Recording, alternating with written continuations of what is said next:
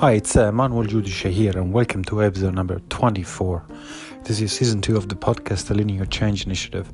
And today I want to talk about the selection of a change management resource that is appropriate uh, for a project. Um, there are many different types of projects and many types of um, initiatives that are run by organizations.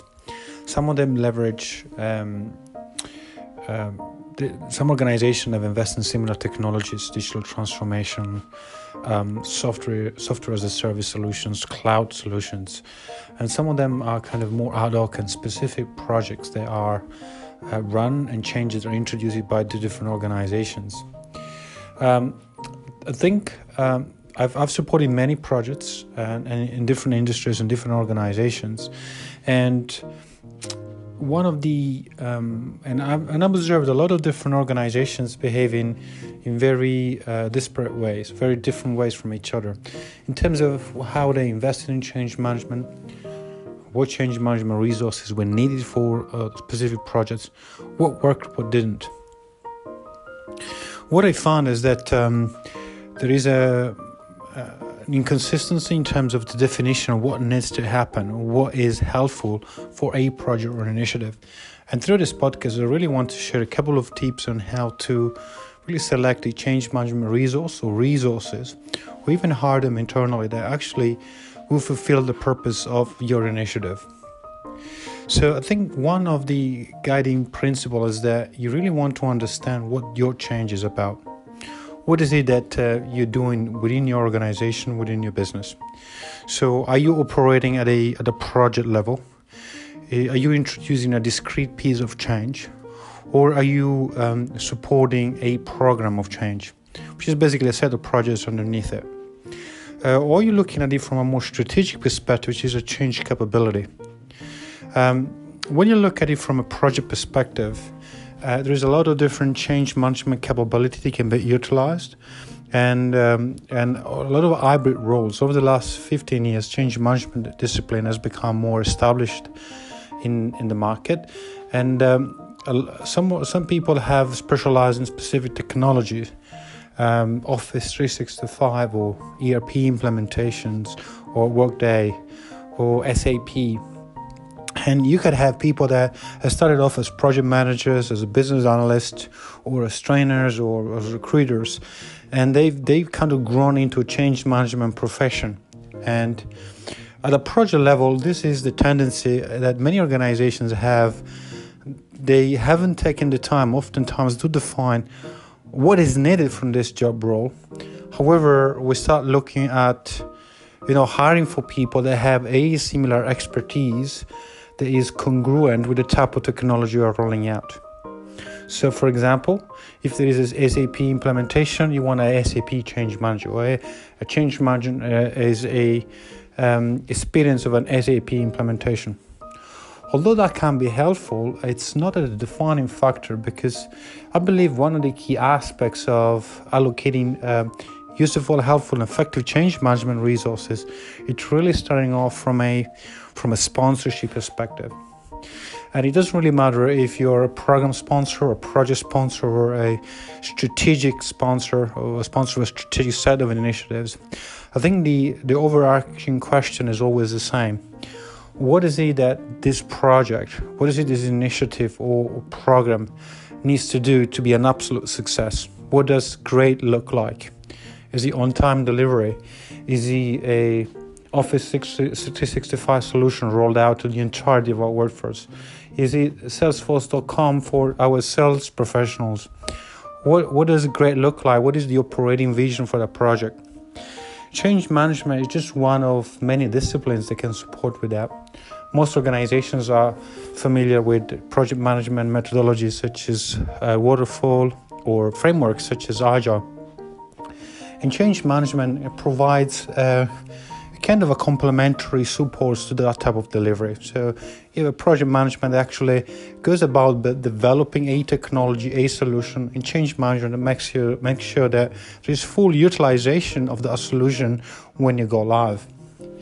Now, um, the defining what it is that what success looks like is really really important I've seen multiple organizations and many, many projects. They're actually wasting change management resources.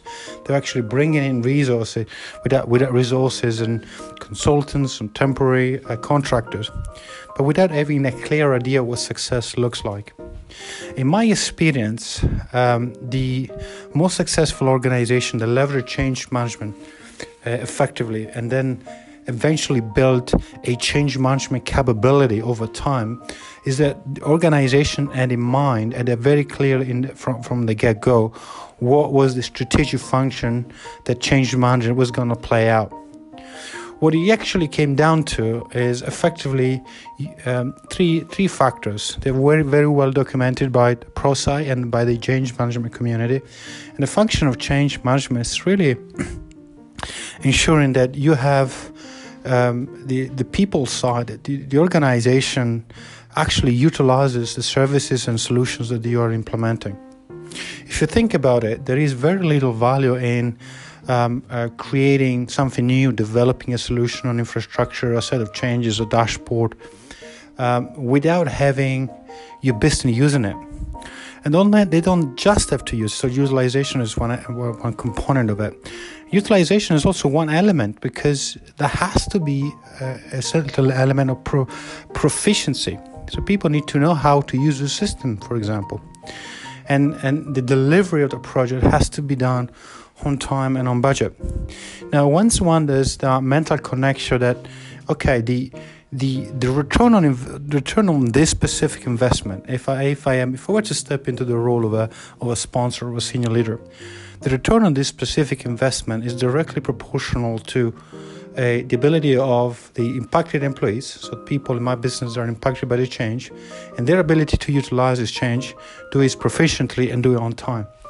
Now, once you have that clarity, and and, and by the way, different projects, different uh, programs of change, they will want to achieve different things. You might have a project that might be a a system upgrade that doesn't have, although that's also debatable, has less uh, behavioral change that results from it, right?